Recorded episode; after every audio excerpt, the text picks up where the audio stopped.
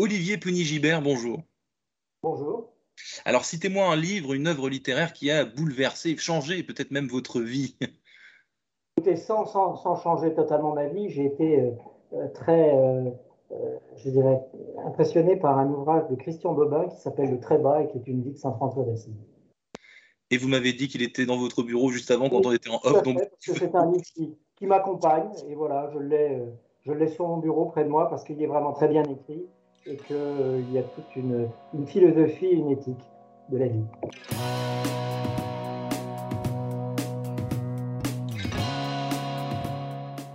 Bonjour à tous et bienvenue au Talk Dessineur du Figaro en visio avec aujourd'hui sur mon écran et sur le vôtre, euh, par conséquent, Olivier Pougny Gibert, président du directoire du groupe Gibert Joseph, donc les librairies euh, du quartier latin, mais pas que. Hein, par essence, votre image est associée à celle du quartier latin, mais vous avez beaucoup de librairies en France, et pas qu'à Paris d'ailleurs. Excusez-moi, mais je dois Pardon? C'est une question, là, j'ai pas compris. Le... Si, si, mais c'était une question. Ah, excusez-moi. Bah, c'est pas grave, je reprends, je reprends. Oui, oui. Non, non, mais parce que j'avais pas compris que, comme vous me disiez, de ne pas bouger, reprenez parce que j'avais pas compris que c'était. Là, on commence l'interview, donc au contraire, il s'agit de bouger le moins possible pour rester dans le cadre. En revanche, c'est, je, je reprends. comme je ne je vous voyais pas parler et que je voyais que votre photo, je croyais que l'interview était en, du direct, je ne voyais pas parler, donc je ne comprenais pas le. Si, alors je, reprends. Oui.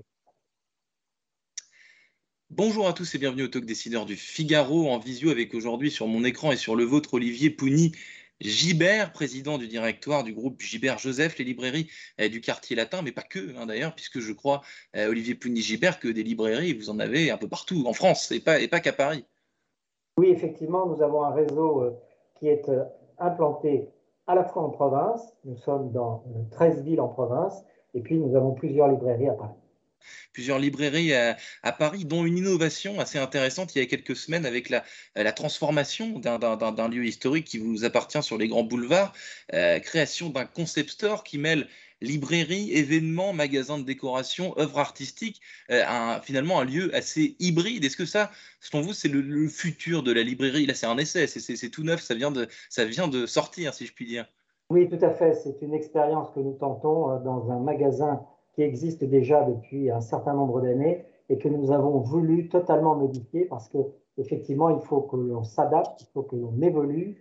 Et euh, on a souhaité dans ce quartier qui est sociologiquement très intéressant parce que c'est un quartier jeune, il s'agit du boulevard Saint-Denis, et euh, nous avons souhaité y implanter une nouvelle approche de la librairie, de notre point de vue, qui est à la fois de mêler le, les thématiques traditionnelles de la librairie, puisque nous y présentons environ 45 000 références, et c'est beaucoup déjà pour une librairie, et, en même temps mêler euh, des possibilités d'y adjoindre des produits nouveaux que l'on appelle des produits issus de jeunes pousses, c'est-à-dire qui n'ont rien à voir forcément avec le livre, mais qui sont toujours associés avec des thématiques du livre. Je vous prends un exemple, euh, des livres sur la mode ou sur la maroquinerie, eh bien, euh, nous y associerons des produits de jeunes pousses, des, des, des, entreprises nouvelles qui n'ont pas forcément la possibilité d'avoir euh, une, surface pour présenter leur production, et nous les associons sur notre surface de vente associée avec des, avec des ouvrages.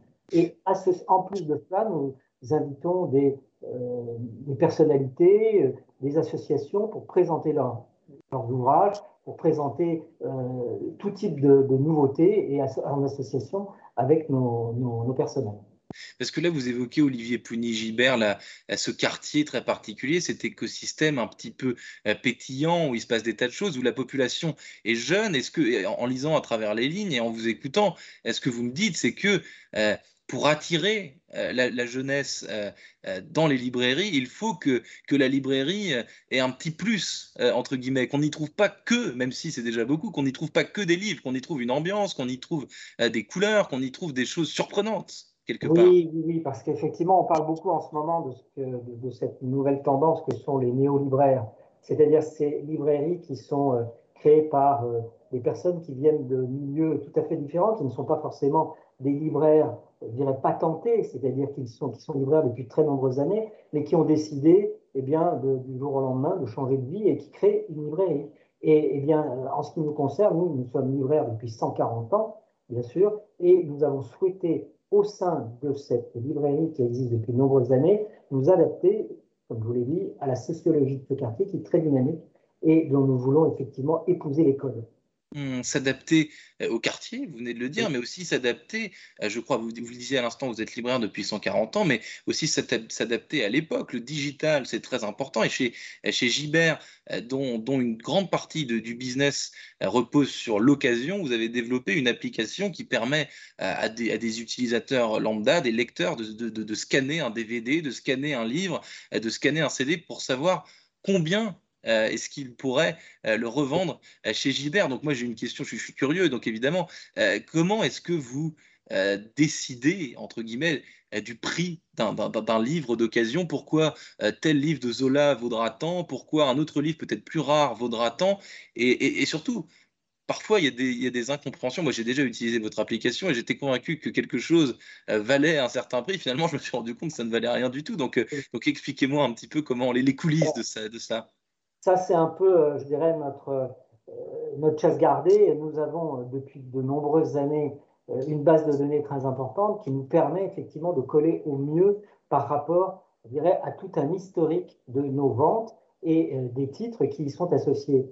en ce qui concerne cette application qui s'appelle Je vends, on a été pionnier sur, cette possibilité effectivement de proposer via le net en, en, en, scannant le code barre de l'ouvrage, de pouvoir tout de suite vous indiquer un prix de rachat de cet ouvrage. Euh, on l'a mis en place euh, il y a plusieurs années de ça, et on a été les premiers en France à le proposer et à prendre le risque du stock puisque nous payons cash. Hein. Nous ne sommes pas une marketplace, nous ne sommes pas un intermédiaire comme, comme sur d'autres plateformes. Nous, nous achetons cash auprès du, auprès du grand public. Et en ce qui concerne maintenant la cotation des ouvrages, eh bien, euh, je dirais que le, livre et, le marché du livre, c'est un marché que j'assimilerais à du produit frais. C'est-à-dire que euh, lorsque vous avez un ouvrage qui vient de sortir et qui naturellement est demandé parce qu'il y, a un battage médiatique, eh bien cet ouvrage, il vous sera repris beaucoup avec un prix plus élevé que si c'est un ouvrage ancien qui a fait sa vie et qui a naturellement a trouvé son public et que peu de gens demandent parce qu'il a été lu par beaucoup de personnes. Donc, son prix de vente, son prix de rachat sera moindre. Par contre, il y a naturellement des, livres rares. Mais alors là, on rentre dans un autre système qui est la bibliophilie. Mais en règle générale, euh, tous les ouvrages qui ont maintenant un code ISBN euh, sont des ouvrages qui datent depuis 30 euh, ou 50 ans. Hein. Donc, les ouvrages de bibliophilie n'ont pas de code ISBN, donc on ne les rachète pas de la même façon, c'est un autre marché. Mais j'insiste sur cet aspect de, livres qui sont euh, en vogue, pas en vogue, mais disons euh, qui sont d'une euh, possibilité de rachat immédiate parce qu'ils ont, ont un public. Au bout d'un certain temps, les, les ouvrages qui sortent aujourd'hui, je vais prendre, je sais pas, les, Amélie Nothomb, les, ouvrages qui viennent de sortir, le dernier d'Avoue qui vient de sortir sur, euh, qui s'appelle le, traître et le néant, je crois.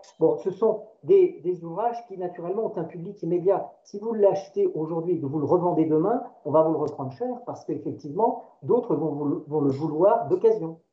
Parce que Olivier Pougny, là, si je vous écoute bien, vous dites le, le livre est un, est un, produit frais, mais il y a des tas de gens, euh, dont je fais partie d'ailleurs, qui, quand ils achètent un livre neuf, ne le revendent pas directement, ils le gardent dans leur bibliothèque. Mais ce que, ce que, ce que j'entends, c'est qu'il y a des tas de gens qui achètent un livre pour le lire de façon compulsive, rapide, et qui le revendent directement. Oui, oui, oui, parce que vous savez que, bien sûr, là, vous êtes à Paris. On n'est on est, euh, on pas en province. En province, les surfaces sont beaucoup plus grandes. À Paris, les surfaces sont plus petites. Les gros lecteurs compulsifs, comme vous, par peut-être, eh bien, euh, vous n'avez pas forcément la place de garder tous les ouvrages chez vous. Vous les achetez, vous les lisez, et puis peut-être après, vous, euh, je dirais, euh, décidez de le revendre. Et à ce moment-là, il ne faut pas attendre trop longtemps parce que sinon, bah, ce livre n'aura plus d'intérêt pour la communauté des autres lecteurs et il vous sera racheté moins cher.